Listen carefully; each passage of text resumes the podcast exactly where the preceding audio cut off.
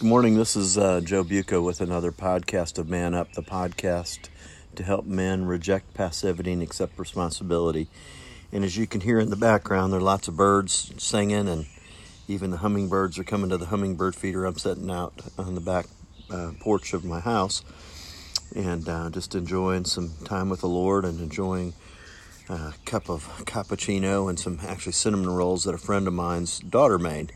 The cinnamon rolls are crazy good. So, um, but I wanted just to share out of my time with the Lord this morning. I've been, um, I don't know if I've mentioned this yet or not, but I've been going through the commands of Jesus. Start really, um, somewhat just in the Beatitudes and in uh, the Sermon on the Mount uh, in Matthew five, and um, and just kind of looking at different commands that Jesus gave. And, and so today, the one is in Matthew 5 27 through 30. I, I bet a verse most of you at least are familiar with. It's the verse 28 in Matthew 5 says, Everyone who looks on a woman to lust for her has committed adultery in his heart. And actually, in the section in uh, the Sermon on the Mount, Jesus is kind of taking the behaviors that are out of bounds um, and he's actually challenging the listeners to the the you know people that followed him and specifically the religious leaders and said and saying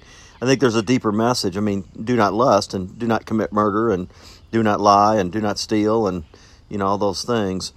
But but he's saying there's a deeper issue. It's not just our behavior that makes us that that causes us that a sin. It's what's in our heart. And and so even you know again um, i mean most most guys are familiar with you know somewhere in the bible it says to lust is as bad as committing adultery. Now i don't know that that's exactly the way jesus was saying it but he was saying just because you're behaviorally compliant in the big commands i don't even he didn't call them big commands but but even if you're behaviorally compliant if you haven't committed adultery and you haven't murdered anybody and you're not stealing that there's still wickedness in our heart. There's still darkness in our heart, and we've got to deal with that dark darkness and wickedness. And again, it's not just enough about be like the religious leaders had all these different rules that they were following. You know, um, not to you know do this don't do this don't you know and they were they were real specific rules that were an attempt to keep them clean and really what Jesus was challenging. It's not what's on the outside that makes you clean, it's what what's on the inside. And and so here I am as a follower of Jesus, um, you know, acknowledging that it's not just my behavior that causes me uh, to break fellowship with God, but it's what's in my heart. And I, am just going to read you, and this this is just my free. I journal. This is what I journaled this morning um, and I'm sure there's some spelling or not spelling. You won't, you wouldn't see the spelling errors, but just grammatically, I, am not trying to be apologetic. It's just I'm going to read out of my journal, which is my journal is between me and God.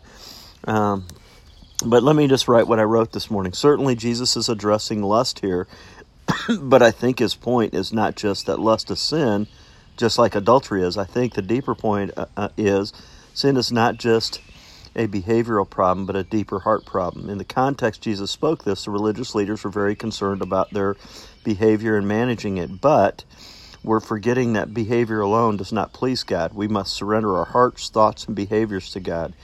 We don't just need to confess bad behaviors, although we do, but we need to confess the darkness within our hearts. Lord Jesus, I surrender my heart to you. Please expose my sin, the sin of my heart, so that I can own it confess it, and repent of it. Please help me be grounded in the gospel and all it does uh, in my heart, mind, and behavior. Help my heart long after you and not be quick to return and be quick to return when I wander. Bring me an awareness that causes me to cry out in brokenness and appreciation for your conviction, forgiveness, and power to live from the inside out. Um, I once again ask you to guide and direct my heart and my path today. Uh, please help me seek you and your design for my day to day. And again, I just think that um, the the reality of um, living a life that's surrendered, again, not just compliant in behavior, but really surrendered from the inside out. And just the challenge of living that way, of connecting with God and being aware of it's not just my actions that cause problems, but it's my heart. And and out of my heart comes my actions, comes my words, and comes my thought comes my thoughts, my words, and my behavior. And so just my encouragement to you today is to really set with the Lord and ask him, "Hey God, show me show me what's in my heart so that I can acknowledge it and confess it and and ask your power and change to transform me from the inside out, from my heart uh, outward."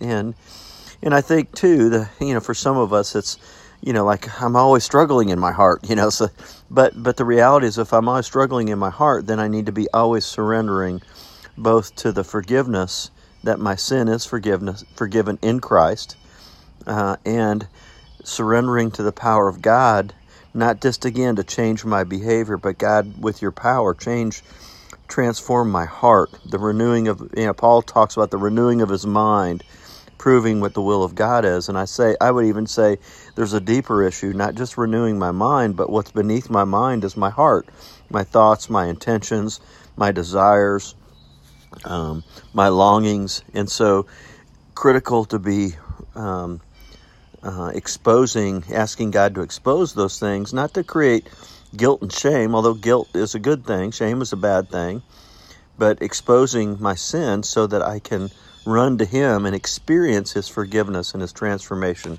from the inside out. Anyway, those are my thoughts today. I hope you hope you have a great day. Bye.